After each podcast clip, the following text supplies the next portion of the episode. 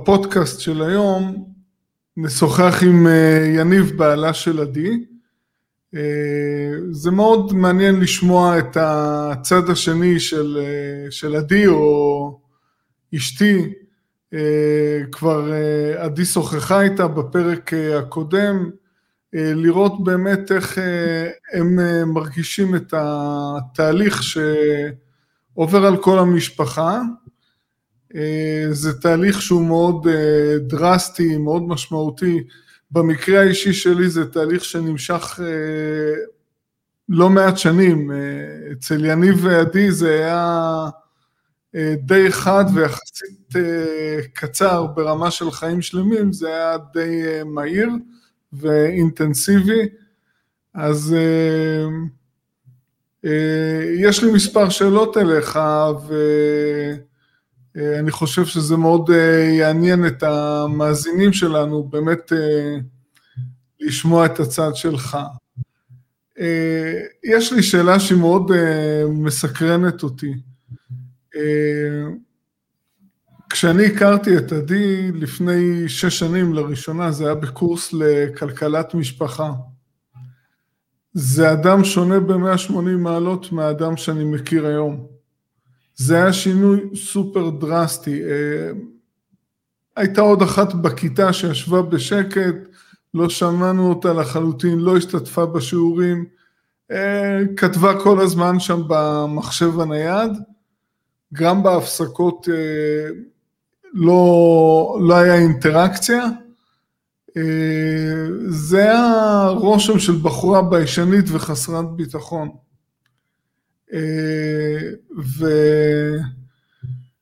ולראות אותה היום איפה שהיא נמצאת, כשהיא מובילה הרבה מאוד אנשים לתהליכים משני חיים, זה שינוי מאוד דרסטי. מה שאני רוצה להגיד, אתה הכרת בחורה מסוימת, התחתנת איתה, והיום אתה חי עם מישהי אחרת. אז מעניין אותי לשמוע איך אתה מכיל את זה. כן, האמת ש... האמת שעדי, בוא נגיד ככה, היא תמיד הייתה איזה, תמיד הייתה, תמיד אהבה, בוא נגיד, ל... לעבור מדבר לדבר, בדברים שעניינו אותה. כן, נגיד שבתקופה עוד, כש... כשהתחלנו לצאת, אז אני חושב שלרנטגן היא הגיעה בעיקר בגלל, אה, בגלל שככה אה, היה, היה לה קל יותר להתברג לשם, בגלל, אתה יודע, קצת המשפחה, האח שלה, היא כבר הכירה את כן. התחום מהסיפורים, מהמשפחה, אה, גם אימא שלה הגיעה ככה פחות או יותר מהתחום הזה של בתי החולים, גם אה, יש לה דודה שמגיעה והייתה באיזשהו תפקיד אה, יחסית בכיר שם במערך של האחיות, אם אני לא טועה, והיה לה גם, אה, ואותה, ולאותה דודה הייתה ילדה, בת, שגם היא עבדה כבר שנים ב, בתחום הזה. ו... זאת אומרת, הרגישה שזה המקום הטבעי שלה. ואני חושב שהרגיש שזה, שזה המקום הטבעי וגם המקום הנוח, כי באיזשהו מקום אה, להיכנס לעבודה שהיא יחסית יציבה, אז אה, אני חושב שאין מישהו שזה לא מפתה אותו להגיע לאיזושהי אה, מנוחה ונחלה בחיים, במיוחד בתחום הזה של אה, עבודה. כי תחשוב, אתה אה, עובר את 12 שנות הלימוד שלך, עושה את השנתיים שלוש לימודים שאחר כך, ואתה מחפש את היציבות. אוקיי, יש לך את הבן כן. זוג, הבן זוג כבר, נגיד במקרה הזה, אני כבר, באותה תקופה כבר uh, התחלתי לעבוד, והיא הרגישה שהיא רוצה גם כן לתת מעצמה ולא להישאר בנקודה הזאת שרק רק אחד מבני הזוג עובד, אז היא רצתה להשלים את הפער כמה שיותר מהר. אז um, רנטגן זה היה הבחירה הראשונה שהיא הלכה עליה מתוך, לפי דעתי, כמו שאמרתי, זה בעיקר בגלל שכבר היא שמעה על זה, הכירה את זה מהסיפורים, אח שלה התחיל כבר לעבוד בזה, בדודה שלה כבר התחילה לעבוד בזה, ו... ולשם היא התגלגלה, ככה מכורח ה... היציבות כן, והנוחות. שוב, אני חוזר לאותה נקודה, היא... אתה הכרת אותה ברור יותר טוב ממני, אבל אני אומר בתור רושם של מישהו חיצוני, לא אחד שמקורב אליה, הרושם שהיה אה, ממנה זה היא הייתה פחות חזקה בנושא של אינטראקציה עם אנשים, אה, לא דיברה, לא, לא הקרינה ביטחון, היה שם משהו כזה שקט, ובשנים האלו, מאז היא עברה איזשהו כן. אבולוציה, תהליך שינוי, בדרך כלל לא עוברים בתקופה כל כך קצרה. אה, כן, כן. קודם כל בוא נגיד ככה, השהייה, העבודה ברנטגן, היא לימדה אותה המון דברים. אה, וחלק מהדברים זה היה שזה לא המקום שלה. היא הבינה שזה לא המקום שלה. היא הבינה ששם יש דברים אחרים שמעניינים אותה. היא גם ראתה כאילו את כל המשחקי כוח שיש במקומות כאלה, ו... פוליטיקה של... פוליטיקה פנימית, כן, משחקי כוח, כן. פוליטיקה פנימית, הדברים שכל, שמשתנים אה, בכל רגע ולרעה, אה, כל הקטע של תקנים שכל הזמן חסרים, ושמנסים להשלים את זה עם כאילו שעות נוספות, ומתנים לך אחר כך את השעות נוספות, ב, אם אתה בסדר עם המנהל שלך או לא בסדר עם המנהל שלך, כאילו, תופסים אותך כן. מה שנקרא בביצים, כאילו אם אתה בסדר תקבל, אתה לא בסדר תשכח מזה. וכאילו, אתה יודע, זה כאילו או סוכריה או מקל, זה מה שאתה מקבל, כאילו ככה, זה, זה, אלה, זה מה שכאילו הייתה, זאת הייתה הרגשה שלה ממקום העבודה. אז היא הבינה שזה לא שם, זה לא המקום שלה, ושהיא רוצה הרבה יותר מזה. אני חושב שמבחינה, כמו שאמרת, אה, דווקא מהבחינה החברתית, אז אה, אני לא חושב שאי פעם הייתה לה בעיה והייתה מסוגרת או מכונסת בעצמה, תמיד היה לה את החברות שהייתה יכולה לפתח איתן שיחות של שעות, כאילו, ובאמת להקשיב להם, אתה יודע, מלב אל לב, אה, ולפתח אפילו אה, דברים ש... את האינטראקציה הזאת עם המון, עם המון אנשים, אבל לא תמיד היא רצתה לפתח אינטראקציה עם אנשים שהיא לא מכירה. כן, לקח לה זמן להיפתח לנגיד אנשים שהם פחות אה, בתחום, במעגל שלה, מבחינתה כל בן אדם זה היה כבדהו וחשדהו, כאילו, קודם כל לכבד את הבן אדם, אבל אתה יודע, להסתייג כן. מזה קצת עד שבעצם היא רואה איך מתפתחים העניינים, ולוקח קצת זמן להבשיל.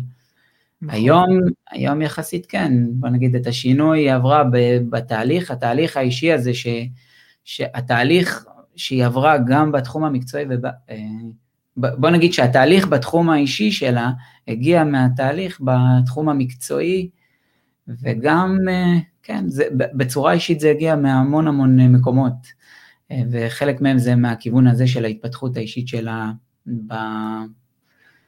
בזה, בנדלן, כאילו בכל מה שקשור לעסק שלכם. האמת שזה לא התחיל בכלל מנדל"ן, אבל אה, זה כן, הגיע...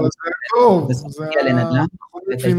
וזה הגיע לנדל"ן, כן. כן, את ההתפתחות האישית הזאת היא עשתה בזמן הזה, וזה באמת היה מטורף, שינוי שינוי באמת אה, מקצה לקצה, כן. כן. אתה יודע מה, אני רוצה להחזיר אותך לאיזושהי אה, נקודה אה, מאוד קריטית שעדי תמיד חוזרת אליה, שנת 2013 ברנטגן, היא נמצאת במיון, קוראים לה שם לעשות צילומים לאבא ומספר ילדים שנדרסו בתאונה קשה. אני זוכר שהיא סיפרה לי שהיא עשתה צילומים לאבא כשהוא היה כבר ללא רוח חיים, אה, אחרי זה צילומים לבת שנפצעה, וכאשר היא עשתה צילומים לבן, בן החמש, הוא הסתכל עליה ושאל אותה אם אה, אבא שלו עוד בחיים.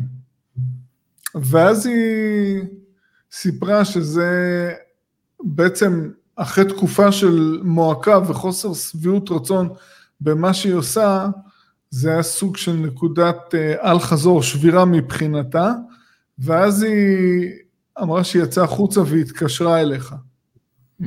אתה זוכר את השיחה הזו שהיא אה, סיפרה לך על זה? כן, כן, האמת היא שאני זוכר ככה במעורפל, לא ממש את כל הסיפור אה, בפרטי פרטים, כי עדי, בכל הקטע הזה של רנטגן, היא, היא באמת הייתה מספרת לי המון על כמה היא לא מרוצה בכלל, באופן כללי, מכל כן. המצב הזה, מכל השהייה הזאת ברנטגן, בגלל כל הסיבות שגם אמרתי לך עוד הרבה, הרבה לפני. אבל המקרה הזה ספציפית, הוא באמת השפיע עליה באופן, כאילו, חריג, כי בסך הכל, תשמע, זה בית חולים, אז בבית חולים כן. אתה צופה כל מיני התפתחויות כאלה ואחרות, אבל כשזה מגיע לנקודה שאתה אשכרה מתעסק עם זה, אז אתה פתאום כאילו אולי מצליח לפתח חשיבה אחרת, למרות שיש הרבה אנשים אחרים שדבר כזה, אתה יודע, הם בסדר, הם, מרגישים איזשהו הלם ביום, יומיים הראשונים, ואחר כך ממשיכים, אה, ממשיכים בעבודה הרצויה. יכול להיות שאצלה זה בא והתווסף לחוסר שביעות רצון ממה שהיא עושה. כן, לגמרי. חוסר שביעות מהמקום שהיא נמצאת בו, באותה נקודה הזו בחיים. ואז זה בא ושם לה את הקו הזה, את הגבול, אה, והיא קיבלה את ההחלטה הסופית לצאת. בדיוק, זו הייתה תוספת, נכון, זה היה, בוא נגיד, הקש ששבר את גב הגמל, כי הרי כבר ב-2012, כשהילדה שלנו, אה, סער, נולדה, אז כבר אז היא עברה מתקן של משמרות, היא עברה לתקן של לעבוד רק בקרים. כן. ו- וזהו, והמשכורת נחתכה במשהו כמו כמעט 30 אחוז, 40 אחוז, כאילו זה פחות או יותר היה המשכורת, כאילו משהו כמו מ-10 אלף שקל בגלל כל המשמרות, זה ירד ל-6 אלף שקל, אבל זו החלטה שקיבלנו ביחד והבנו ש... בסדר, הבאנו אה, ילדה לעולם, אנחנו לא רוצים עכשיו אה, לבזבז את כל הזמן שלנו, בשנינו להיות בעבודות משמרות, וכאילו פשוט לא לנצל את ההזדמנות הזאת שיש לנו ילד ו- ולגדל אותו כמו שצריך. אז אה, לקחנו את ההחלטה במשותף, כמובן שזה הגיע יותר ממנה, פחות ממני, שהיא רוצה להפסיק את המשמרות, וב-2013, כמו שאתה אומר, זה היה הסיפור הזה. אה, שגם כן שבר אותה, שבר אותה לגמרי, וב-2014, כשכבר נולד כפיר, אז אה, הילד השני שלנו, אז כבר היא הגיעה למסקנה שזה לא מקום שהיא רוצה לחזור אליו יותר. וכבר מחופשת הלידה היא כבר אה, האריכה אותה, כאילו, חופשת הלידה הייתה אמורה להימשך שלושה חודשים, האריכה אותה בשלושה חודשים נוספים, ושם כבר נפלה החלטה שלשם היא לא חוזרת. נכון, וזה בעצם תקופה שהיא מאוד אה, מעניינת, כי בעצם באותה תקופה אתם חייתם ארבעה נפשות בשכירות אה, רק מהמשכורת שלך. זאת אומרת, אה, אתה היית צריך להכיל את המצב הזה של לאפשר לה... אני לא חושב שהיא בדיוק ידעה מה היא הולכת לעשות, היא חיפשה, היא למדה ייעוץ של אה, ביטוח פנסיוני, למדה ייעוץ משכנתאות, אחרי זה אני הכרתי אותה בקורס לכלכלת משפחה. זה לא היה תקופה כזו של מספר חודשים, זה תקופה שנמשכה לפחות שנה או שנתיים. כן, נכון, עדי, עדי, האמת היא באמת קפצה לכל כך הרבה, לכל כך הרבה דברים שתכלס גם חשבה שיביאו לה, אתה יודע, את ה... את הפן המקצועי, שיביאו את הפן המקצועי, את הדברים שהיא באמת אוהבת לידי ביטוי. אז כמו שאמרת, נגיד למשל את המשכנתאות, בכלל את המשכנתאות היא לקחה אז בגלל ש...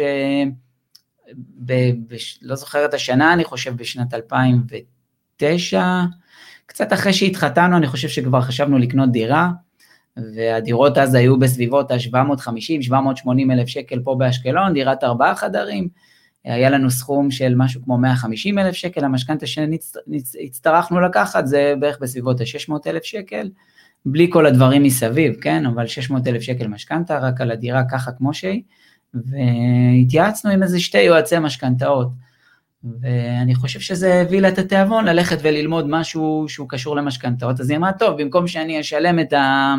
את השכר הזה לבן אדם שיבוא וייעץ לי, אני אלך ואלמד את זה. כן, זה גם ילמד אותי, כן, זה גם ילמד אותי, וגם באיזשהו מקום אני אקח את זה הלאה בתור איזה עבודה.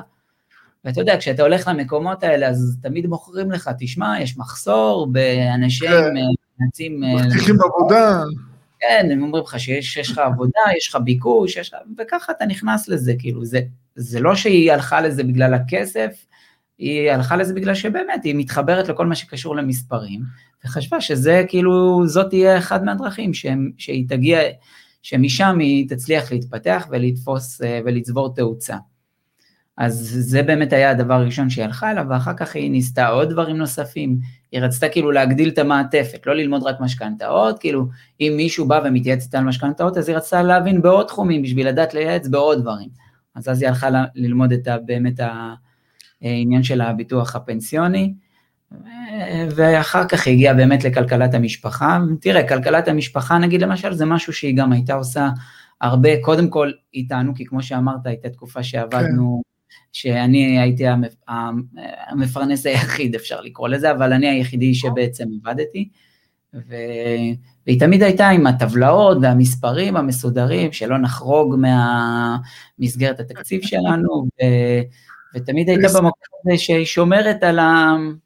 על הכסף, הכסף שנכנס, שבאמת הוא ילך רק למקום, לנתב אותו רק למקום שבאמת צריך, ולא לדברים שמיותרים שאנחנו לא צריכים. כן. אה, אז, אה, אז כן, כאילו, תשמע. זה, זה הייתה... זה הייתה תקופה, אבל אני אומר שזה גם המשיך לאחר מכן, כי בעצם אה, כשאנחנו הקמנו את העסק הזה הנוכחי, זה היה תהליך, זה לא שמגיעים יום אחד ובונים עסק וישר מתפרנסים מזה. אנחנו לקחנו בחשבון שמאחר ואנחנו מתעקשים על אה, רעיון מסוים שלא היה קיים עד אז, זה לא שאנחנו משווקים נכסים, אנחנו פה מובילים דרך, וזה כולל בתוכו גם את הנושא הזה של כלכלת משפחה, איך לנהל uh, תקציב, איך, uh, כמה לחסוך, איך לחסוך, איך לעבוד עם מימון, uh, איך ואיפה להשקיע, איך לבנות את עצמנו לאורך זמן. אז לצבור פה את הניסיון, ידע, קהל של לקוחות, זה תהליך שלוקח זמן. עכשיו אני באותה תקופה, באופן אישי לא הייתה לי בעיה, כי אני התפרנסתי מהתיק הנכסים הפרטי שלי. אבל אצלכם, זה עדיין, אתם נשענתם על המשכורת שלך. כשלא ידענו כמה זמן זה יימשך, אמרנו אפילו אם זה יימשך שנתיים, שלוש, אין בעיה.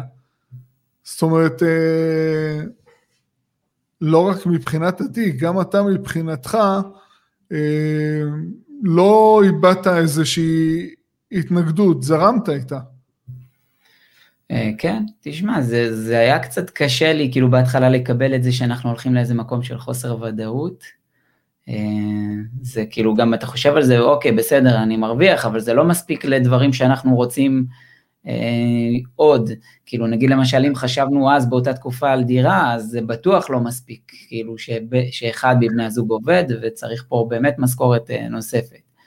אה, לגבי כל שאר הדברים באמת לא, לא הייתה לנו בעיה, כי כמו שאמרתי, ידי די הייתה מחושבת והיא סידרה באמת את כל הדברים, וגם אני יחסית כאילו, גם הגעתי ממקום של אה, באמת גם לחסוך וגם uh, באמת למנף את זה באיזשהו שלב, כן, אבל, uh, אבל בהתחלה החוסר ודאות הזה הוא באמת uh, מגיע, uh, נופל לזה בשוק, אתה כאילו בסוג של שוק, אבל uh, אתה מבין שתשמע, בן אדם רוצה להתפתח, היא רצתה להתפתח, אתה לא יכול לעצור בן אדם ולהגיד לו, תשמע, לא, אנחנו לא יכולים עכשיו כי זה לא, הזמן לא מאפשר את זה, כאילו... אני אגלה לך משהו. שמדובר בכמה חודשים, אפשר לזרום עם זה, אבל שמדובר ביותר מזה, כמו במקרה שלכם, אתה היחידי שאני חושב היה מאשר כזה דבר. אני לא, לא עוד מישהו מפרגן בצורה כזו לבת הזוג ואומר, אוקיי, קחי את הזמן שלך. אה, אני אומר עוד פעם, זה שונה ממה שאני עברתי, כי אני עברתי את זה מבלי אה, לחץ אה, ושינוי בסגנון החיים. אצלכם זה היה שונה. וזה כן. משהו שאני באופן אישי, כאחד שמכיר אתכם, מאוד מעריך את זה. אני חושב שאני לא רואה עוד מישהו שהיה מפרגן בצורה כזו. כן, תראה, אני חושב שזה, את, את הפוטנציאל של עדי, אני חושב שזיהיתי ממש ממש מזמן, עוד כשהכרנו בכלל ב-2004, כאילו מהשיחות הראשונות שהיו לי, אני ראיתי כאילו את ה... ראיתי את הסגנון, את החשיבה שלה, הבנתי שזה לא בן אדם, זה לא בן אדם רגיל, זה לא בן אדם שחושב כמו כל, אמ, אוקיי, כל, אני אומר בחורה, כמו כל בחורה, כי זה מה שהיה, כן. בחורה, עדי. נכון. אז ראיתי שזה לא בחורה שחושבת כמו כל בחורה אחרת. היה לה סוג וסגנון חשיבה אחר, שונה, אה, בוגר, מבוסס, כאילו, והבנתי שזה כבר משהו אחר. ו... ובשלב הזה... והרגשת בנוח לתת לה צ'אנס, כאילו... כן, מה... בדיוק, ובשלב הזה שהגיעה, שהיא אמרה, תשמע, אני חושבת שאני נמצאת לא במקום הנכון, ואני רוצה לפתח את זה למקומות אחרים, אז כן, אמרתי, תשמעי, עדי, זה הזמן שלך לעשות את זה, וכן, למה לא? כן, היא גם, תשמע, היא, היא, היא מדברת כל הזמן על קטע של לבוא לבנק עם תוכניות. נכון? כאילו שכשאתה הולך, כאילו כמו שאומרת כן. לכל המתאמנים שלה, אני שולחת אותך עם איזושהי תוכנית עבודה. אתה הולך לבנק ומבקש הלוואה. אז ככה היא באה אליי עם תוכנית עבודה, היא אמרה לי, תשמע, תקשיב, אני עכשיו, אה, זה המשכורת שלנו, אוקיי, זה שלך. בוא תראה איך ככה, X, Y, Z, כל הדברים האלה מסתדרים גם אם אני אהיה חצי שנה בזמן שאני לא עובדת. אוקיי, כאילו לקחנו נגיד למשל את החצי שנה קדימה, אני לא עובדת, ו... אחרי חצי שנה, כאילו בגלל שהתחילה כבר ללמוד את הלימודים של הביטוח הפנסיוני וכבר היה לה את הקטע של המשכנתאות, אז היא כאילו אמרה, טוב, אני אבסס על הדברים האלה את העבודה העתידית שלי. אז בוא נגיד שאפילו חצי שנה אני לא, אה, כאילו חצי שנה אה, אני לא אכניס משכורת אה, אמיתית, אבל אחרי חצי שנה זה כבר משהו כבר יתפוס. כן. אז כאילו זאת הייתה תוכנית העבודה ההתחלתית שלה. אה, מעניין אותי ומשם זה יתקדם, אז תשמע, היא באה אליי עם תוכנית מסודרת, וכשאתה כן. רואה תוכנית מסודרת מול העיניים, אתה לא יכול לסרב לה, במיוחד כשגם, אתה אומר, בן אדם רוצה להתפתח, היא רצתה כן. להתפתח, אני אעצור אותה מלהתפתח, אני מוכן להצטמצם במקומות שלי, בלבד אה, שלא לגרום לבן אדם שיישאר וידרוך במקום, וההפך, ההתפתחות שלה זה, זה גם... זה בדיוק מה שקרה. בדיוק. כן, ההתפתחות שלה זה גם התפתחות שלי, זה התפתחות של כל הקן המשפחתי שלנו, אז אי אפשר שלא לפרגן לדבר כזה, זה... בן אדם צעד כזה חייב לפניו את הכובע. מאוד מעניין אותי, אתם בנקודה מסוימת הייתם אה, עם הון אה, נזיל יחסית מאוד יפה לזוג צעיר, והמחירים היו זולים יותר, ובוא נגיד, אה, ההיגיון היה כזה שאתם אה, ישר תקנו דירת מגורים עם איזושהי משכנתה, אני חושב גם אלה מסביבכם, אה, המקורבים, משפחה, חברים, ציפו לזה. ואז פתאום הלכתם לכיוון אחר, והתחיל הסיפור הזה של נכסים בחו"ל. מעניין אותי באמת לשמוע איך אה, אה, אנשים מסביב קיבלו את זה. אני זוכר גם אצלך היה איזה מישהו בעבודה שהעיר לך על זה. אה, קודם כל באמת היה לנו שתי, שתי הזדמנויות שבאמת עוד חשבנו עליהן בלקנות דירה. אחד זה היה ממש כמו שאמרתי לך ב-2009 בערך, כשמחירי הדירות פה היו בערך בסביבות ה-780, 800 אלף שקל, כאילו תלוי במיקום, תלוי בדירה. ו- וזאת הייתה הפעם הראשונה. היינו עם 150 אלף שקל ו... 150 אלף שקל נזיל וגם, אה, ומשכנתה של 600. הפעם השנייה, זה היה במע"מ אפס של יאיר לפיד, שאני לא זוכר בדיוק את השנה, הדירות כבר עלו מיליון. אני חושב, 2013, כן.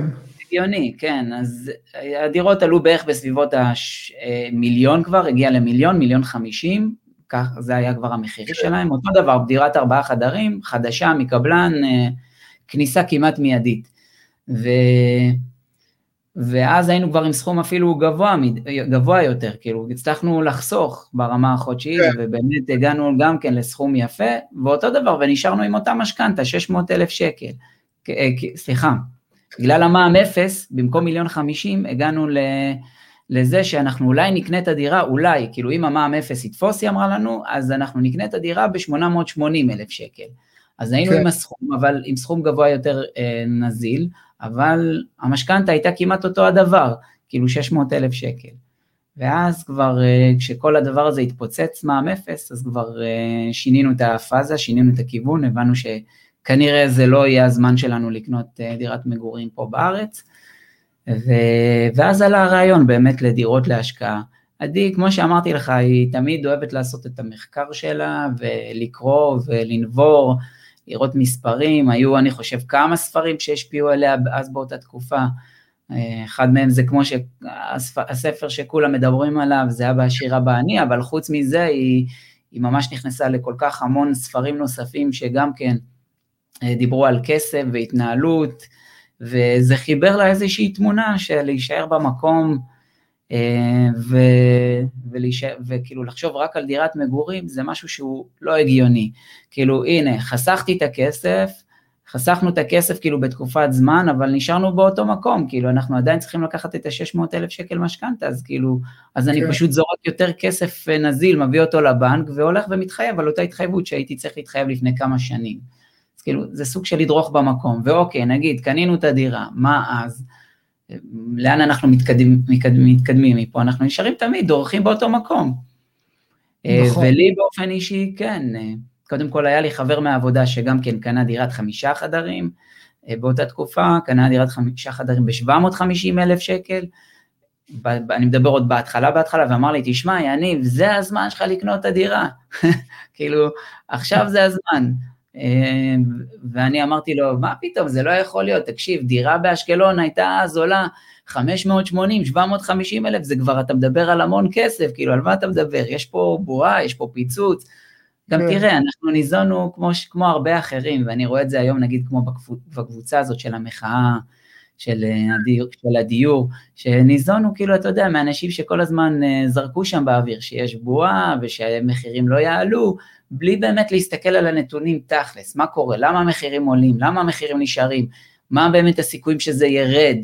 לא הסתכלנו על זה, ניזונו בעיקר מזה שהם אמרו שזה לא יעלה, וככה הראש שלנו התקבע על זה שהמחירים גבוהים ושיש בועה, ונתקענו בבועה הזאת, שיש בועה. המשכתם, אז המשכתם, ובעצם במקביל להתפתחות של העסק, התחלתם לבנות את התיק נכסים הפרטי שלכם. מה שמעניין אותי זה באמת אה, איך אנשים הגיבו לכל ההתנהלות הזו שלכם. זה לא היה משהו שהוא מקובל.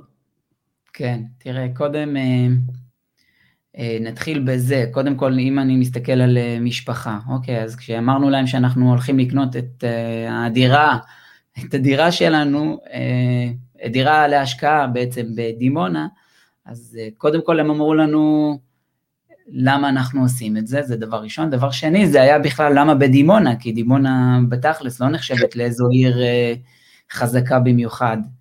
נכון. אה, אז, אז זה פחות או יותר היה, זה כאילו כל השיחות נסובו סביב זה, דימונה זה מקום חלש, דימונה זה מקום לא טוב, בואו אל תקנו בדימונה. בדיעבד מסתבר שכאילו כן, בדימונה זה לא באמת המקום הכי אידיאלי, אה, ללכת ולקנות שם דירת, הדירה שלך להשקעה, לפחות לא הראשונה, אבל, אה, אבל אני חושב שזה מה שהקפיץ אותנו הלאה, ללכת ולבצע רכישות, רכישות נוספות במקומות אחרים. כי אם לא היינו עושים את הצעד הראשון הזה בדימונה, אז גם לא היינו עושים את הצעדים הנוספים, לרכוש נגיד למשל כמו במקומות בארצות הברית ואחר כך גם באנגליה, ועכשיו כמו שאתם מדברים על זה שזה כבר קורם עור וגידים שם בקנדה. אז כאילו כל הדברים האלה לא היו קורים אם לא היינו עושים את הצעד הראשון, נכון, הוא לא היה הכי טוב, הוא לא היה מושלם, עדי גם דיברה על זה די הרבה, ו... ועד היום יש לנו כל מיני ריג'קטים שאנחנו חוטפים משם, אה, אבל עצם הקפיצה בפעם הראשונה, למקום, לקפוץ למים במקום, בפעם הראשונה, כבר מלמדת אותך איכשהו להמשיך ולשחות אה, ולהגיע ליעד, כי אתה כבר נמצא שם, אז יאללה, אתה ממשיך וזורם. עכשיו, גם בעבודה, כאילו, התייחסו לזה, הרבה אנשים שאמרו לי, זלזלו בזה, כאילו, אמרו, מה, אתה הולך, קונה דירה להשקעה, כאילו, מה, מה זה נותן לך, מה זה ייתן לך, והתחילו לעשות לי את החישובים של, הנה, זה מה שתרוויח, תראה מה תעשה, אם תיקח משכנתה, תראה מה אתה תרוויח מהמשכנתה, כאילו, אתה תשלם את הדירה, כל אחד כאילו בא מהכיוון שלו, כאילו, אנשים מעדיפים את דירת המגורים. אז uh, ברור שהם באים עם החישובים שלהם, כן, הם באו בעיקר מהמקום של אתה מבזבז את הכסף שלך בשכירות, הם, הם, ראו, שלך. הם ראו את התמונה הצרה, הם ראו את כן. התבואה על ההשקעה הבודדה, הם לא ראו את התמונה הגדולה של השינוי שזה מביא לתא המשפחתי ברמה של התפתחות, ברמה הזוגית, ברמה הפיננסית. הרי מה שאתם עברתם בתקופה של שש או שבע שנים, אני לא מכיר הרבה משפחות שעברו שינוי כזה דרסטי.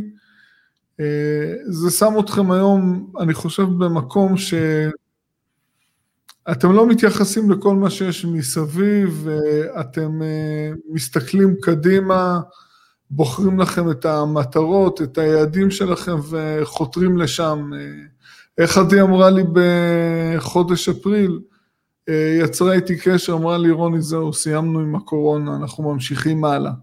Hmm, אז כן. זה בדיוק הייתה הגישה. אבל פה זה מאוד מעניין, כאילו, איך אתה מרגיש פה את השינוי בכל האספקטים האלה. אני אומר, הזוגי, הפיננסי, אה, עם הילדים, אה, הכל מסביב.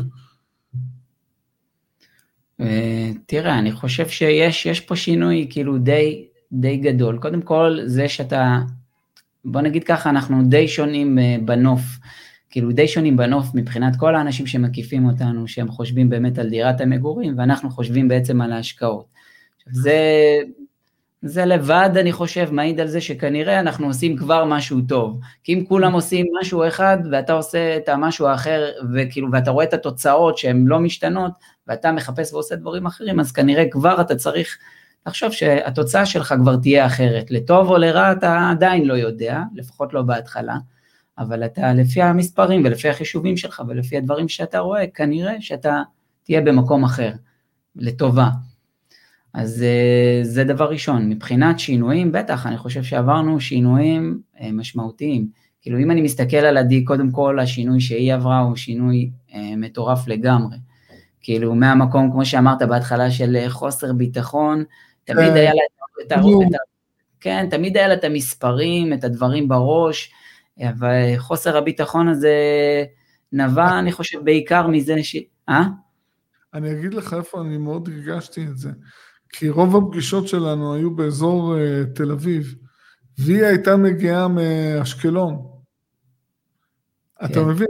כאילו, אני לא יודע, אני אף פעם לא דיברתי איתה על זה, אבל היה לי איזושהי תחושה שהיא מגיעה מהפריפריה העיר הגדולה והעשירה, ובכל זאת זה אנשים אה, מאוד איכותיים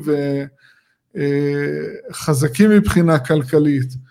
זה, בהתחלה היה לה, היה לה קשה להכיל את זה. אני גדלתי פה, אז זה טבעי בשבילי, אבל uh, בהתחלה היה קשה. כן. היום, כשהיא עברה אותם בגדול, את כולם, אז היא, זה בכלל לא קיים אצלה, זה שינוי מאוד מהותי. כן, אני חושב שאתה יודע, בהתחלה היא הייתה באיזה, בשוק, בסוג של איזה שוק, הלם, למה? כאילו, תחשוב, אתה מגיע מסביבה, אוקיי, אשקלון, עם כל הכבוד לאשקלון, אוקיי, יש פה עדיין הרבה, הרבה מקום לעיר, יש הרבה עוד מקום להתפתח, גם מבחינה תעסוקתית, גם מבחינת רמות השכר, ואתה מגיע מסביבה שאתה יודע, אתה מכיר פחות או יותר את המשכורות, מכיר פחות או יותר את האנשים, מכיר פחות או יותר את, הפועל, את האנשים ואת פועלם. אמ, יחסית כאילו אשקלון בשנים האחרונות ממש קפצה מבחינת תושבים, כן. אבל הייתה תקופה שזאת הייתה עיר יחסית קטנה שהרבה הכירו אה, הרבה אחרים. אז אה, כשאתה רגיל לאיזשהו בסיס מסוים של אנשים, ופתאום מגיע, כמו שאתה אומר, אה, לתל אביב ונפגש עם אנשים שפתאום אתה קולט קודם כל את המשכורות שלהם, את הכסף שהם עושים, את המקצועות שהם עובדים בהם, אז אתה כאילו אומר לעצמך, וואו, כאילו, מה לי ולהם? כאילו, אני נמצא באיזשהו מקום אחר. אני חושב שהתפיסה שלה השתנתה, כאילו, אני חושב שהתפיסה שלה השתנתה אחרי שהיא הבינה ש...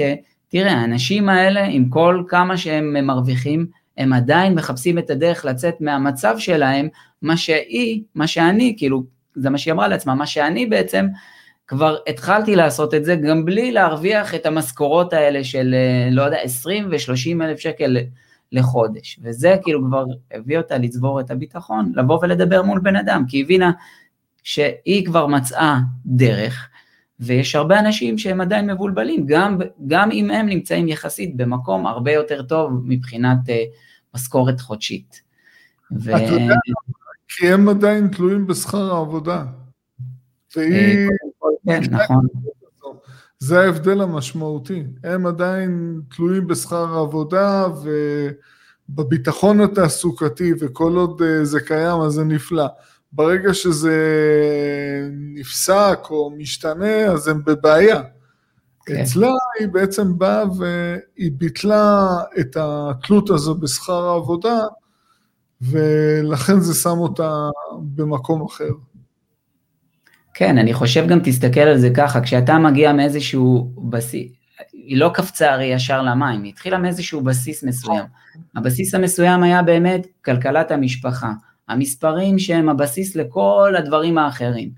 מפה כשאתה מגיע מהמקום של הבסיס של הבסיס, אתה כאילו יכול רק להתפתח ולגדול, כאילו מה, מה, מה כבר עוד יכול להיות? אתה מגיע מהנקודה שאתה יודע איך לנתב את הכסף שלך. אתה מבין את המספרים, אתה מבין מה אתה עושה, ואז כשאתה קופץ להשקעות אז כבר אתה מבין שזה לא כזה שונה, כאילו בסדר, זה כמו להיכנס לשוק ההון עם 10,000 שקל, ואז אחר כך להיכנס עם איזה מיליון. כשאתה נכנס עם 10,000 שקל, צובר את הביטחון, כשאתה כבר עם מיליון, אז אתה כבר לא מרגיש את זה. אז כאילו, אולי אפילו אתה לא מנהל את התיק הזה בעצמך, אבל, אבל אתה פחות מרגיש את זה, כי אתה כבר מבין את הרעיון. שים לב לשינוי הזה, אתם במשך כמה שנים, בתחילת הדרך התלבטתם, כן לקנות דירת מגורים, לא לקנות דירת מגורים, ואז החלטתם להשקיע. והיום אתם uh, קונים נכסים בקצב של uh, חודשיים שלושה. זאת אומרת, אתה לא מספיק למצמץ, אז עוד נכס. כן, uh, האמת, האמת שבקטע הזה באמת, אני כבר, אני כבר הפסקתי לעקוב. אם בהתחלה הייתי מעלה שאלות, תהיות, מחשבות, אה, בכל מה שנוגע, שנוגע לנכסים. שבסוף אתם אה, גם סוחפים את אלה שסביבכם. זאת אומרת, אני חושב שעכשיו כבר המשפחה רואים אתכם בצורה אחרת. אה, לראיה גם קרובי משפחה של עדי באו והשקיעו דרכנו, ו... כמובן החברה הכי טובה של העדי שנשואה לבן דוד, גם אה, הם כבר השקיעו ועדי עובדת ביחד איתך. כן. אה, אני חושב שאחרי שהיו הרבה שפקפקו, אז אה, זה סוג של הכרה במה כן. שעשיתם. כן, אני חושב שיש לי סיפור, אחד מהסיפורים שבאמת, אתה יודע, אה, של עדי עוד ממש בתחילת הדרך, שהיא כאילו עזבה את הרנטגן, ואז הדודה שלה, שהיא עבדה שם אז באיזה תפקיד בכיר בכללית, אז היא כאילו אמרה לה, מה, איך עזבת? אה, אם את רוצה, אני אחזיר אותך לשם, אל תדאגי, אני אחזיר אותך לשם, וכאילו, היא אפילו לא שאלה מה היא עושה, איך היא מתקדמת, איך זה עובד לה, היא ישר כאילו הכניסה אותה בחזרה לרנטגן, כאילו, אל תדאגי, אני אסדר לך את העבודה, תחזרי. היא אפילו לא הבינה כאילו לאיזה מקום היא כבר הגיעה בשביל uh, לשפוט ולהחליט כאילו אם זה באמת שווה לה או לא שווה לה. אבל עדי כבר הייתה בנקודה הזאת, שבאמת היא חשבה שזה כבר uh, לא, לא רלוונטי מבחינתה, וכאילו היא לא בכלל הבינה מאיפה צץ פתאום השאלה הזאת. אבל הסביבה היא כן, אתה יודע, הסביבה, לוקח לה זמן קודם כל לעכל דברים, אבל uh, באיזשהו שלב הם גם כן מעכלים ומבינים, ו... ותראה, אנחנו באופן כללי לא, לא מפזרים פה איזה משהו שמראה איזשהו עושר ויח, וחיים אה, באיזושהי רמה גבוהה, אנחנו, אנחנו די מינימליסטים בדברים שלנו, כאילו בכל מה שנוגע לחומר אנחנו די מינימליסטים, אנחנו מנסים כמה שפחות להתעסק, אבל בוא נגיד שהשנים, השנה, השנים האחרונות, אה, ובכלל העבודה של עדי בתור עצמאית, אז היא כן הביאה אותנו לנקודה של אה, כן לאפשר לעצמנו יותר בתחום כמו היום שאנחנו יכולים להגיד לעצמנו, יש לנו את הילדים בבית ואנחנו יכולים אה, לתת להם את הכלים להתפתחות שלהם, אה, להביא להם את החוגים שלהם, שיפתחו אותם, להביא להם את המורה הפרטית שהיא תבוא ותפתח אותם ו, ות, ותגרום להם לחשוב קצת אחרת ומחוץ לקופסה, להשאיר אותם בבית בכלל בכל הקטע של החינוך ביתי, שזה משהו שהוא לא ברור מאליו בכלל. אתה יודע, אני נפגשתי לא מזמן עם איזשהו בחור בעבודה, אני זוכר לפני ארבע שנים, כשאתם עוד התחלתם להתעסק, רק התחלתם להתעסק בשוק באנגליה, אז אתה יודע, הייתי כאילו מספר לו כל, את כל הדברים שאתם עושים, ומראה לו נגיד למשל ניתוחי נכסים, ניתוחים של ערים, כי זה מה שהי, שהייתם ממש מביאים איזה קבצים כאלה של PDF, שלוש-ארבע שלוש, ארבע דפים של אה, בקובץ PDF, על ניתוח עיר, ניתוח אה, נכס, נכון. הראיתי לו את זה, והוא התלהב מזה, כן, אבל הוא היה בנקודה שהוא אמר שלא היה לו את הכסף, והוא לא יכול היה להרשות לעצמו. אז הוא אמר, תשמע, יום אחד אני אגיע לאשתך. אמרתי לו, תשמע, כשתגיע ליום הזה, תגיד לי, אני אקשר ביניכם, תדבר איתה. אתה יודע מה, אפילו נראה לי, הבאתי לו את מספר טלפון. אה, ואמרתי לו, כשאתה תרגיש שאתה בשל ומוכן, תתקשר אליה. מאז כבר לא, לא הפסקנו, כאילו לא ממש דיברנו על זה, אבל נפגשתי איתו ממש משהו כמו לפני איזה שבועיים, שלושה, וישבנו לאיזה כוס קפה ודיברנו, ואז הוא אומר לי, אה, אתה יודע, תשמע, אני חשבתי על זה, הוא עוד, הוא עוד חושב על זה, כן? ארבע שנים עברו, הוא עוד חושב על זה, והיום אני חושב שאני אולי מוכן לזה, ואני רוצה לברר עם אשתך אם אני מוכן לזה. ואז התחלתי, הוא אומר לי, מה, אתם עדיין נמצאים שם בשוק? אני אומר לו, כן, ברור, תשמע, אנחנו עוד ממשיכים לרכוש דירות. הוא אומר לי, מה, יש לכם כבר יותר ממה שהיה לכם אז, אחד, שתיים? אני אומר לו, תשמע, אני כבר לא עומד בקצב, אני כבר לא סופר, אבל זה הרבה יותר ממה שהיה בהתחלה. ואז הוא אמר, וואו, תקשיב, אני כאילו, קודם כל, היה המום מזה שכאילו בתקופה כזאת של ארבע שנים, אנחנו עוד ממשיכים ורוכשים, והוא כאילו לא מבין מאיפה זה מגיע. אז אני רוצה... הדבר, כן, אבל הדבר הנוסף שהוא עוד אמר, אה, כי דיברנו גם, גם אה, באותו, באותו, באותה שיחה על הקטע של החינוך ביתי, אז הוא אמר לי, תשמע, אתם עושים דברים שאנשים אחרים כאילו רק חושבים עליהם. הוא אומר, אני רק חושב על זה, אצלי זה רק במחשבות, אבל אתה כבר, אתה ועדי, אתם כבר הלכתם וביצעתם. והוא אמר לי, וזה היופי במה שאתם עושים. זה משפט ענק. כן. כי אנשים מבזבזים חיים שלמים על מחשבות ולא על מעשים. תסתכל מה רשום לי כאן. do כן? it now. do it now, כן, תשמע. לא צריך להיות איזשהו גאון וסופר אה, אה, טאלנט מוכשר, פשוט צריך לקחת את הדברים, להבין את העובדות ולעשות. זה כל ההבדל בין כן. אחד שמצליח ואחד שלא מצליח. רק לעשות את זה. ורק לעדכן אותך, אם פעם הבאה שואלים אותך, לפחות ביום יומיים הקרובים, אתם על אה, תיק של 20 נכסים, התיק האחרון בוונקובר. כן. אבל עד שישאלו אותך זה כבר ישתנה. כן, לא, אתה יודע, זה כבר, זה כבר די מתחיל לבלבל, למרות שיש פה איזה תיקיית אקסל עם כל הנכסים, מה שלנו, מה ביחד, מה, מה כאילו קשור לעסק, ופה כבר אני כבר הלכתי לאיבוד, אבל uh, אני יודע שזה כל הזמן צובר, או, צור, כאילו רוקם עור וגידים, וזה כאילו כל הזמן uh, תהליך שהוא מתגלגל. Uh, אתה יודע, אני תמיד פחדתי בקטע של...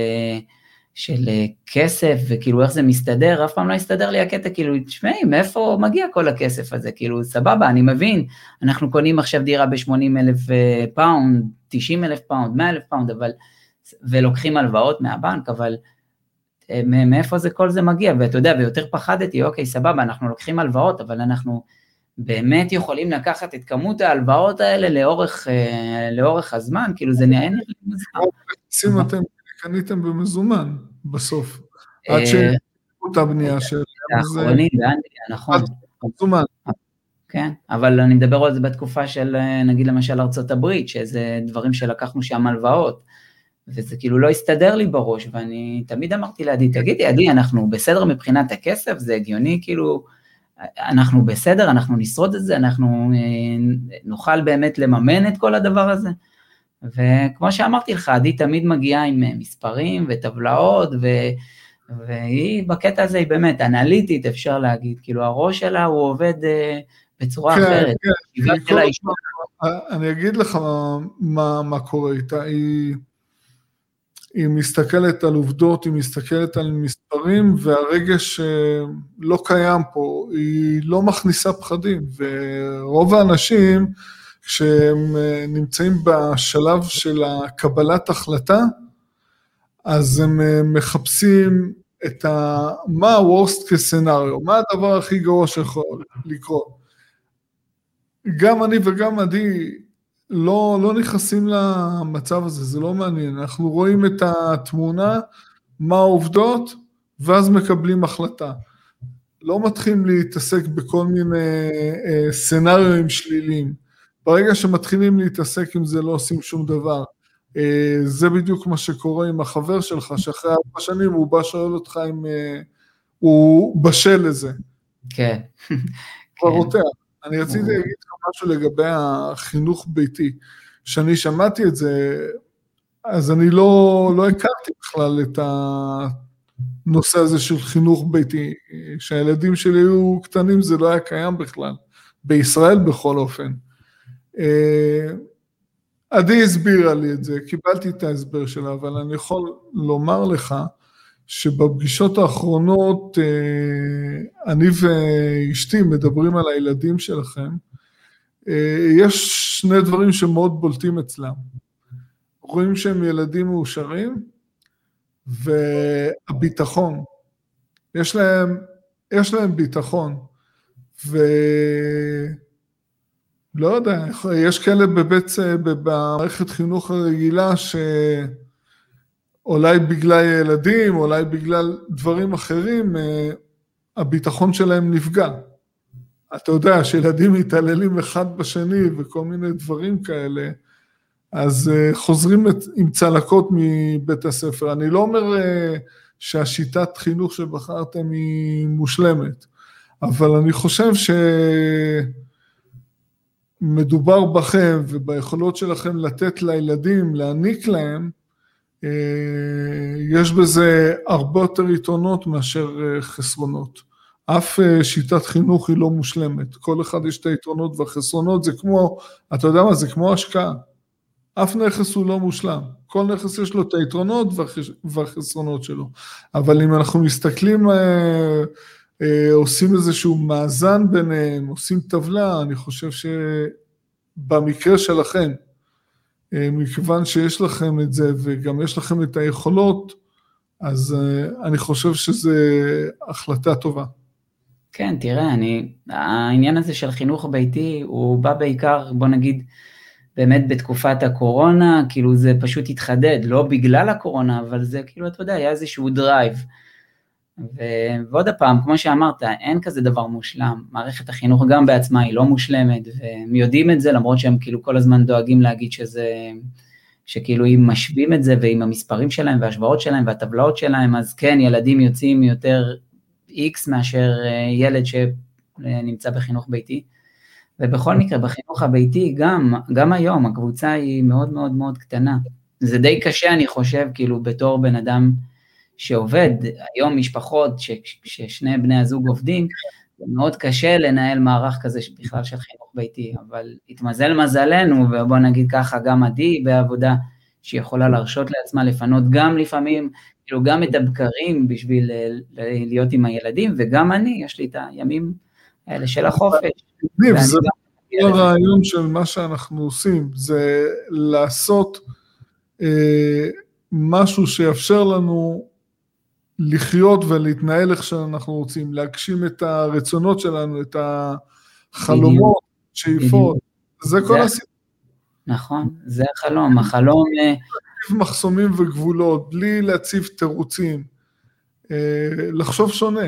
ואתה אמרת מקודם משפט שהוא מאוד אה, נכון ויפה, שאם אתם פועלים שונה מהרוב, אז זה אומר שאתם פועלים נכון. אז אני אקח את זה לעולם השקעות, לא משנה אם זה בנדל"ן או בשוק ההון. אה, גם בעולם הזה, אה, בעולמות האלו, אם פועלים שונה מהרוב, מרוויחים בגדול. קונים כשכולם בורחים, אה, מממשים כשכולם נכנסים, אני לא אומר למכור, אפשר למנף את הנכס שהוא עולה, אז זה בדיוק אותו דבר.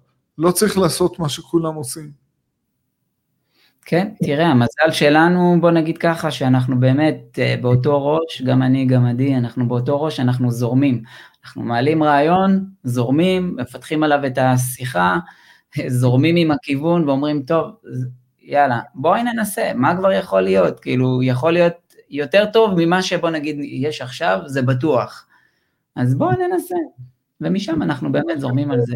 וכמו אימא שלי תמיד אומרת לנו, בכל שיחה שאנחנו מגיעים אליה, היא אומרת, זה מצא את האסיר, מצא את המכסה, מצא מין את מינו, כאילו תמיד יש לה את המשפטים האלה שאומרים, לא סתם אה, אלוהים זיווג אתכם ביחד, כאילו, יש את נכון. הזיווג הזה, הזיווג הזה הוא לא מגיע סתם, הוא מגיע מהנקודה שיש בכם דברים אה, דומים, דברים משותפים, ועל סמך זה בניתם את מה שבניתם עד עכשיו, ו, וזה נכון, נכון רואים את זה, גם אני, גם עדי, ונכון, זה, תראה, לא כל דבר אנחנו מסכימים במאה אחוז, אבל בדברים שקשורים למשפחה, לקן המשפחתי שלנו, אנחנו מפתחים את השיחה ודואגים להעלות את השאלות, את התהיות, ולראות אם זה באמת מתאים לשנינו. כשזה מתאים, אנחנו אומרים את הכן ויוצאים לדרך, זהו.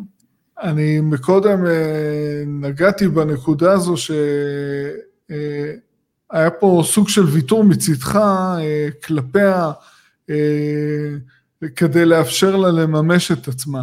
כשהיא עדיין לא ידעה בדיוק מה היא רוצה, זה משהו שהוא חוסר ודאות לאיזה כיוון היא הולכת וכמה זמן זה ייקח. אז אני חושב שאתה בהתנהלות הזו הרווחת ביג טיים, ואנחנו רואים את זה היום שהיא תומכת בך בכיוון אחר ונוסף שבחרת בחיים, אתה בעצם היום אה, נמצא גם בכיוון אה, שונה בעצמך. כן, תראה, בוא נגיד עוד פעם, התקופה של, התקופה של הקורונה הזאת היא כל כך מאתגרת, ואני רואה את זה גם במקומות העבודה, ואני רואה גם את החששות של האנשים, ואת המקומות שלשם זה הולך, והיום שבכלל מדברים גם, נגיד למשל, על דרכון ירוק, ועל אה, כן מחוסן, לא מחוסן, והאפליה הזאת בכל מקום, כאילו, על בסיס אם אתה לא חולה או לא חולה, זה כבר כאילו אם עשית את החיסון או לא עשית את החיסון, הדברים האלה כאילו מקבלים משמעויות גם במקום העבודה, אנשים מפחדים, הם מקבלים את ההחלטות והשיקולי דעת שלהם על סמך הפחד הזה, וכאילו, ואני חושב שדווקא מהמקום הזה אני לוקח את זה, וגם עדי, כאילו תמיד דואגת לתת לי את התחושה, ואתה יודע מה, זה גם לא קשור אפילו לקורונה, תמיד נתנה לי את התחושה הזאת, שתשמע, גם אם אתה תצא ממקום העבודה, יהיה לך את האופק שלך, ואתה משם אתה תגדל ותפרח, כאילו, כי העבודה שלנו היא גם, באופן כללי העבודה היא, היא משהו תמיד, אני תמיד לקחתי את זה בתור איזה משהו זמני, כי אני ראיתי את השינויים, השינויים הם קורים, הייתה תקופה שהמקום שלנו אמרו הוא איזה סוג של בית חם ומשם, כאילו סוג של משפחה, בית חם, משם אף אחד לא יוצא, אבל הדברים האלה ב-2008 פחות או יותר כבר התחילו להשתנות. והמפעל שינה את הכיוון שלו והתחיל לפטר אנשים, אה, מכר את עצמו לחברה אחת, אחר כך מכר את עצמו לחברה אחרת והחזיר את עצמו בפעם השלישית, והשינויים האלה הם כל הזמן קורים, אתה קורא גם כל הזמן כתבות על השינויים בשוק הזה של טכנולוגיה, ואתה רואה שגם המפעלים מאבדים את הכיוון ולפעמים לא מוצאים את עצמם וכבר מדברים על עוד הפעם אה, שינויים בכוח האדם, שינויים במערכת, וכאילו אתה מבין שתשמע, מקום עבודה הוא לא מקום קבוע, אלא אם כן אתה עובד ממשלתי, כאילו עובד, אה, עובד ציבור, ושם המקום שלך מובטח אמנם, אבל אתה תקוע עם משכורת ויש לך תקרה, אבל אה, במקומות אה, כמו שלנו, בתעשייה, אז המקום שלך אף פעם לא מובטח. ונכון, לקחתי את זה קצת לכיוון, לכיוון, לכיוון קצת אחר, וכמובן שעדי גם כן היא זאת שתומכת ונותנת את הדרם ונותנת את הדחיפה והפוש, ותמיד אומרת לי שגם אם יקרה משהו, יפטרו אותך, לא תהיה במקום העבודה, תמיד יהיה לך משהו אחר, יהיה לך אופק, יהיה לך את הפלן בי. וזה בא, כן, מהמקום שלה, כי היא ראתה איך היא עשתה את השינוי מ-A ל-B, אה, והיא אמרה שאם היא עשתה את זה, אז אין סיבה שכל אחד אחר לא יוכל לעשות את זה. נכון. הבינה שהכל תלוי ברצון ובתשוקה של בן אדם. כי משם, ברגע שיש לך את התשוקה, יש לך את הרצון, יש לך את התשוקה, לא משנה מה הכישרון שלך, יכול להיות שאתה תתחיל מאפס כישרון, אבל אם יש לך את התשוקה, אתה תצליח. אז ומשם... אתה הבנת בשנים האחרונות לפחות, שה... שגם בעבודה כשכיר, וגם אם זה בתחום ההייטק, יש אה, חוסר אה, ביטחון תעסוקתי, זה יוצר חוסר ודאות. ואני ועדי תמיד אומרים שחוסר ודאות זה הדבר הכי טוב אה, שקיים, זה בעצם מנער אותך, זה גורם לך לחשוב, ואם זה גורם לך לפעול, אז זה הרבה יותר טוב. אז כשאתה הבנת את זה, ובעצם אתה התחלת לחשוב גם על plan B, במקרה וקורה משהו, או אם אתה תחליט בלי שום קשר אם יקרה משהו, אה, אתה כבר אה, התחלת תהליך אה, שיכסה אותך במקרה כזה. ו... בכלל, אני חושב שזה נפלא, אתה הרווחת את זה ביושר. אה, התמיכה שאתה נתת בעדי, בעצם אה, היא היום באה ומחזירה לך שבעתיים, ואומרת לך, קח את זה, והיא תומכת בך, ומי שמסתכל מהצד, זה כיף אה, לראות את זה. אני רוצה לגלות לך איזשהו סוד אישי. אה, אני סיפרתי שבתחילת הדרך אה, את התמונה, את ההתרשמות הראשונית שלי מידי, איך היא נראתה לי, אבל אה, שאנחנו כבר התחלנו את העסק, ולמדתי להכיר אותה יותר, והתחילה כבר עם התהליך הזה של השינוי, אז אני זוכר, תראה, בהתחלה כולם באופן טבעי ראו אותי. אני הגעתי עם התיק נכסים מבוגר יותר וזה, זה היה נראה כאילו שעדי הייתה בצד.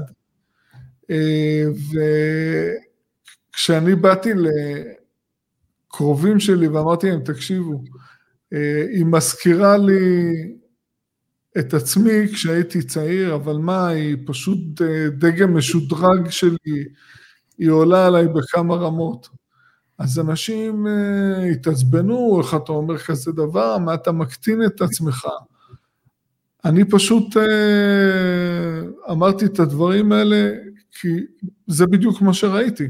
זה לא באתי, לא אמרתי לה את זה, אמרתי לה את זה אחרי זה גם בפנים, אבל uh, אין לי בעיה לפרגן, מה זה, אני נהנה לראות איך שהיא פועלת ומתפתחת, ו... ואיך היא משפיעה עליכם ועל הקרובים שלכם, על כל הסביבה ו- ולקוחות. היום uh, יש uh, ציבור רחב שפשוט uh, מעריץ אותה, ו- והיא לוקחת את ההשפעה ואת הכוח שהיא צברה למקומות גם של עזרה. אז יש דברים שהיא עושה ב- בלי תשלום, היא עוזרת, ו... היא מאוד רגישה לנושא הזה של העצמה נשית, אני חושב שהיא דוגמה מספר אחד אה, בתחום הזה, ו... אה, לגמרי, כן. בחודשים האחרונים היא התעקשה שאנחנו, את התרומות שאנחנו תורמים מדי חודש מערוץ, מהכנסות מערוץ היוטיוב שלנו, נתרום ילדים ממשפחות של מוכות, נשים מוכות, מאוד, זה הגיוני, זה, זה קשה לכל אחד, אבל עדי שם זה יושב לה על איזשהו מקום שהוא מאוד כואב. תראה, עדי זה תמיד, זה, היא תמיד הייתה כזאת, כן? היא תמיד הייתה דואגת ותמיד הייתה אוהבת לסדר לאחרים דברים שהיא הייתה טובה בהם, אז כן, למה לא? כאילו כשיש לך את ה... האפשרות הזאת, שאתה, שיש לך את הכישרון הזה ויש לך את האפשרות לעזור, אז אתה עוזר.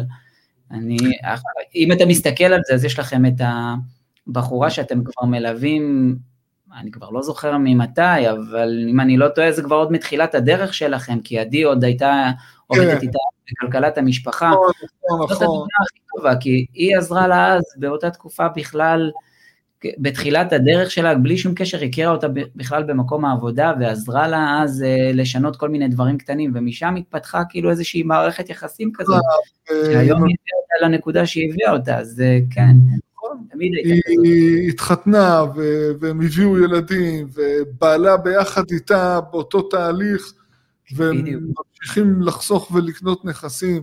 וזה סך הכל התחיל מכלכלת משפחה, היא הייתה רווקה בזמנו. כלכלת המשפחה, בדיוק, בדיוק.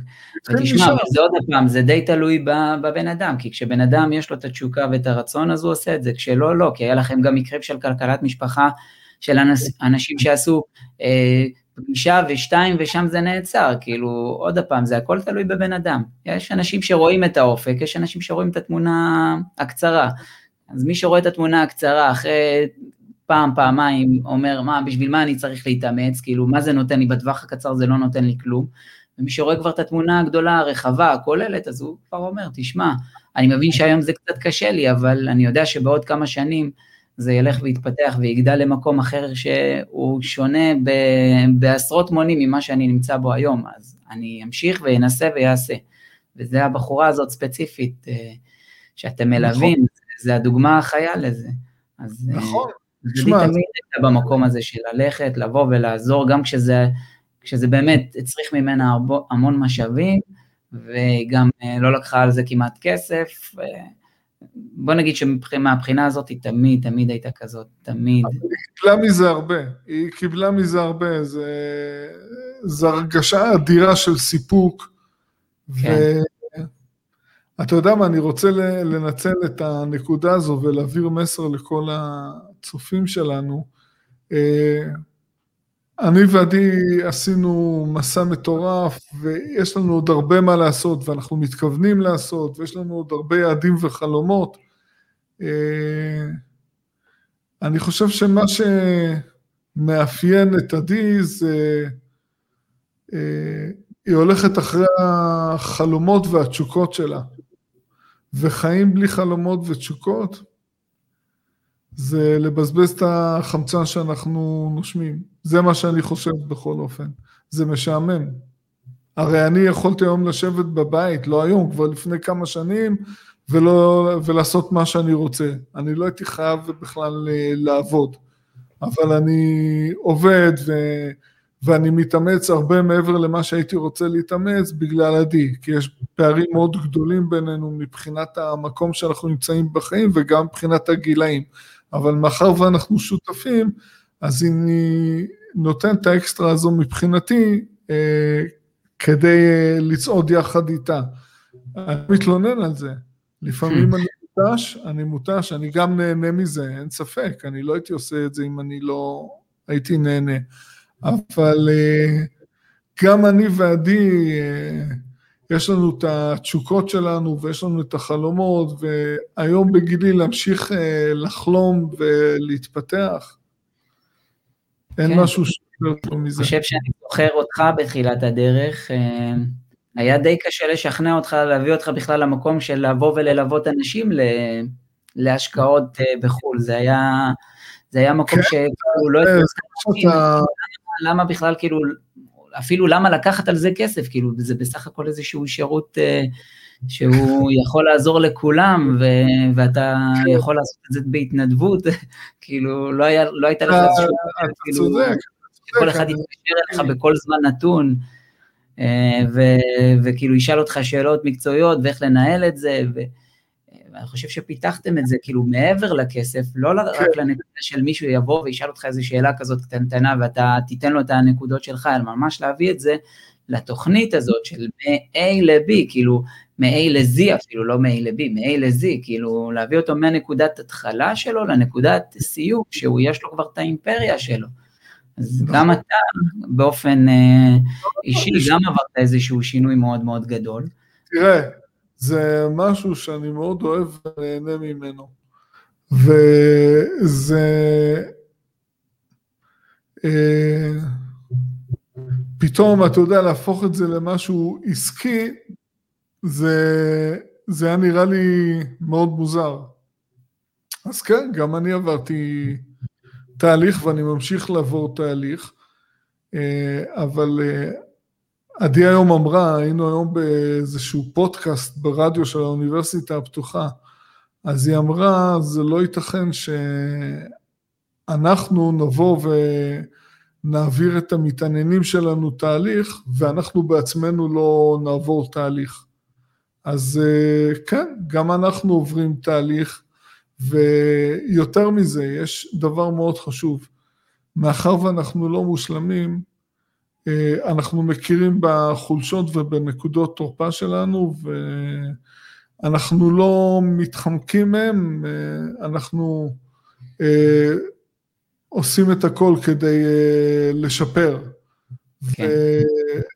ואני לדוגמה בגיל 47 הרגשתי שהאנגלית שלי היא לא מספיקה ברמה העסקית, ואתה יודע, אני בחו"ל עם כל מיני סלנגים, אז uh, הלכתי ללמוד בוול סטריט ארבעה ימים בשבוע, לא אמרתי, אוקיי, עכשיו בגיל כזה אני אתחיל ללמוד. זה פשוט ככה, זה לא, כן. לא נתתי לזה לבוא ולעצור אותי. אז אני מקווה שהמאזינים שלנו ייקחו מזה משהו, אה, לחיות בתשוקה, להגזים את החלומות ואת הנקודות תורפה, אה, אל תשאירו אותם, אה, תתמודדו איתם ותשפרו. לגמרי, תשמע, אני אגיד לך את האמת, זה לא, לא כל אחד באמת מגיע מהמקומות האלה. אני באופן אישי אני חושב שלי היה מאוד קשה להתמודד עם נגיד חלק מהדברים בכל מה שקשור להשקעה, הרבה פעמים כאילו העליתי כל מיני שאלות שלעדי זה היה נראה כאילו פושט, אבל, אבל לי זה היה נראה ברמה של וואלה, אנחנו הולכים פה להפסיד את כל הכסף, אז תשמע, אני זוכר אחד הפעמים, כן. אתה יודע, בוא נגיד במשך, במהלך כל התהליך הזה, אז גם חקרתי וראיתי גם אנשים אחרים שמשווקים דברים דומים לשלכם, אז באותה תקופה, כן. נגיד בארצות הברית. והורדתי כל מיני מדריכים של אה, כל מיני כאלה שמלווים, והיה כל מיני, אתה יודע, נקודות כאלה שהם לימדו אנשים איך להיזהר מהם, מה לא לעשות, וחלק מהדברים, כאילו, פתאום אני רואה בנכסים שאנחנו קונים. כאילו, נגיד למשל, אה, בית ספר לא טוב, אוקיי? בית ספר לא טוב, מעיד על שכונה לא טובה, מעיד על בית אה, גרוע, שכנראה יעשה לך בעיות בהמשך. כאילו, זאת הייתה השורה. ו... ואז נכנסתי, כאילו, אמרתי, טוב, בוא, אני אתחיל לבדוק את הבית הזה שקנינו, בוא נראה. אז אני נכנס, רואה שם, רואה שם ספר בדירוג משהו כמו שלוש, ארבע, ואני כזה אומר, מה, מה לעזאזל, לאן נכנסנו? ואז אני בא לעדי, אני אומר לה, עדי, תקשיבי, מה זה הדירה הזאת שאנחנו קונים? ארבע, בית ספר, בית ספר גרוע. המדריכים האלה זה מדריכים לקניית דירות למגורים, לא דירות להשקעה. אם אתה הולך לקנות דירות להשקעה במקום שיש לך אוכלוסייה חזקה עם בתי ספר ואוניברסיטאות מהטופ, זה לא נכסים להשקעה, זה נכסים כבר יקרים מדי. בדיוק. אז אה, זה, יש הרבה אינפורמציה וזה מבלבל, אה, כן, אבל בסופו של דבר צריך אה, למצוא את האיזון, את הנכס הנכון בין לבין. בדיוק, האינפורמציה ברשת היא מאוד יכולה להטעות, מאוד יכולה לבלבל. ו... אז אני לא היה לי את זה כשאני פעלתי בתחילת הדרך. למזלך.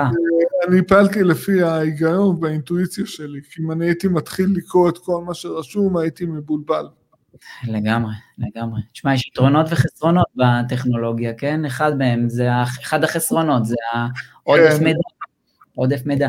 בכל מקרה, מה שהתחלתי להגיד זה שבעצם להגיע למקום הזה שאתה כאילו לא הולך לאיבוד, לא מבולבל ו, ומוריד מעצמך את הפחדים והחסמים, זה, זה מאוד קשה, ולא חושב שכל אחד יכול להכיל את זה, אתה יודע, אם אתה צריך שיהיה לך בן זוג שהוא מאוד אה, חזק מנטלית בשביל לעבור גם את הזה, ובמקרה שלי, אז נפלתי על עדי, והיא באמת, ב, מהבחינה הזאת, מבחינה המנטלית, היא, היא כאילו מבינה, מבינה את העניין הזה, וכבר שום דבר לא מפחיד אותה, לא מלחיץ אותה, והיא גם מודעת לסיכונים, תשמע, כל דבר יש בו סיכון. אי אפשר להגיד שבהשקעה אין סיכון, יש בה סיכון. השאלה מה הסיכון, ואם אתה מוכן לקחת אותו. עכשיו, אם אתה מוכן לקחת אותו, אתה יכול להגיע למקומות, להקפיץ את עצמך מדרגה, ו... ואם אתה לא תיקח אותו, אז אתה תישאר באותה נקודה שאתה לא יודע מה אתה תפסיד. אתה תישאר באותה נקודה, לא יודע מה אתה מפסיד. יכול להיות שאנחנו צריכים לעשות פעם איזושהי... הקלטה שלי ושל עדי שאנחנו מחליטים אה, להשקיע בנכס מסוים. האמת, זה...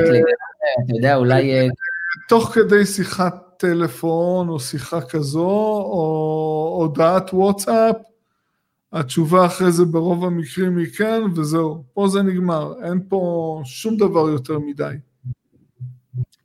כן. כי אנחנו לא צריכים יותר מזה, זה שנייה אחת וזהו.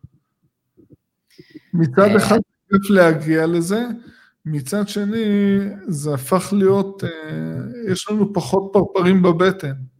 אה, לפעמים אני מקנא במשקיעים מתחילים את ההתרגשות.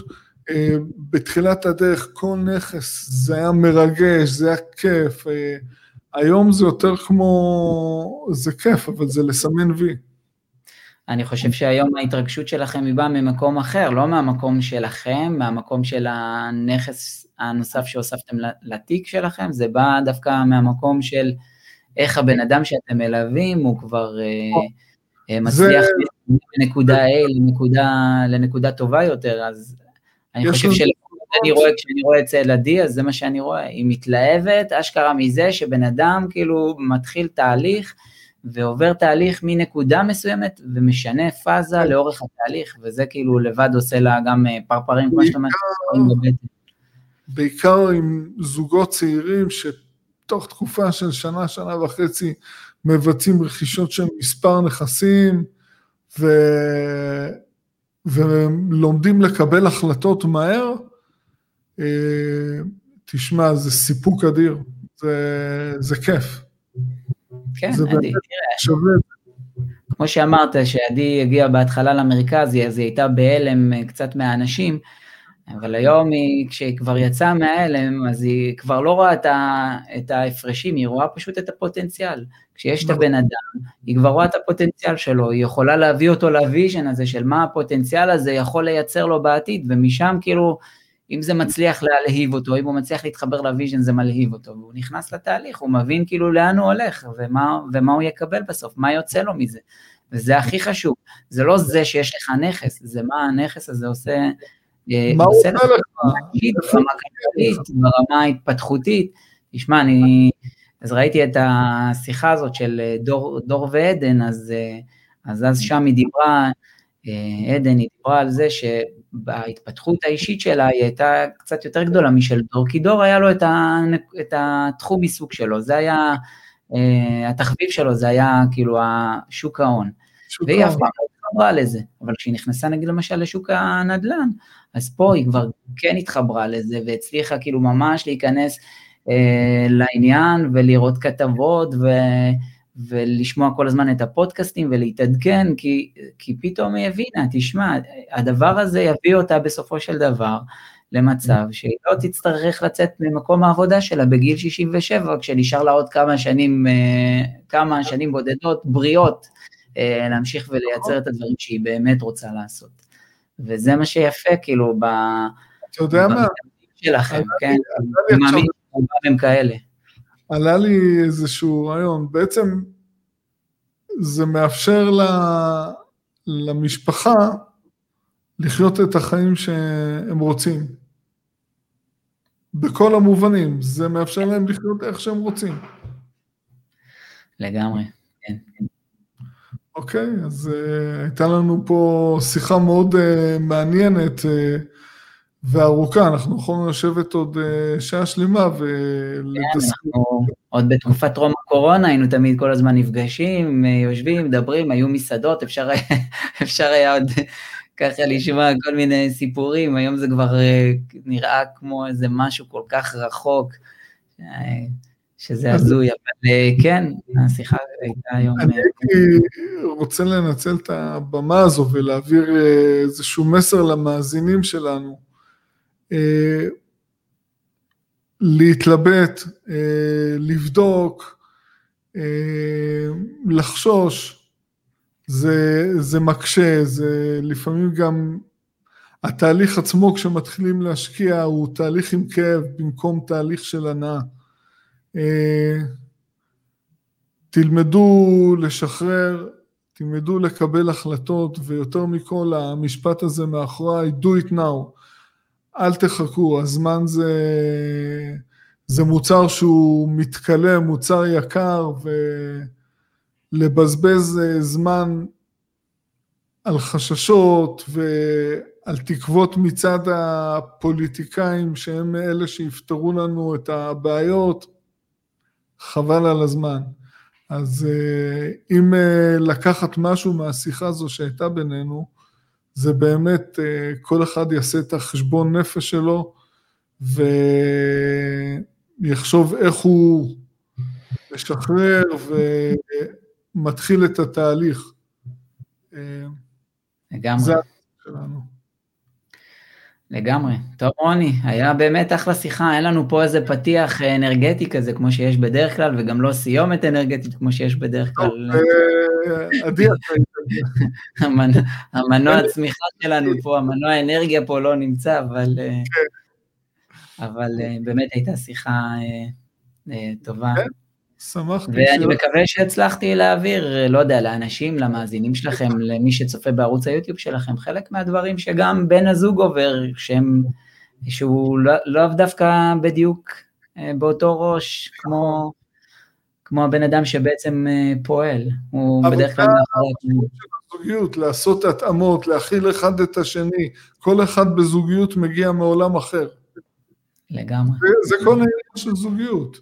זה לא מסתיים בטקס החתונה, זה, זה תהליך אה, מתמשך של התאמות. בדיוק. טוב, אוקיי, רוני. המשך ערב נעים.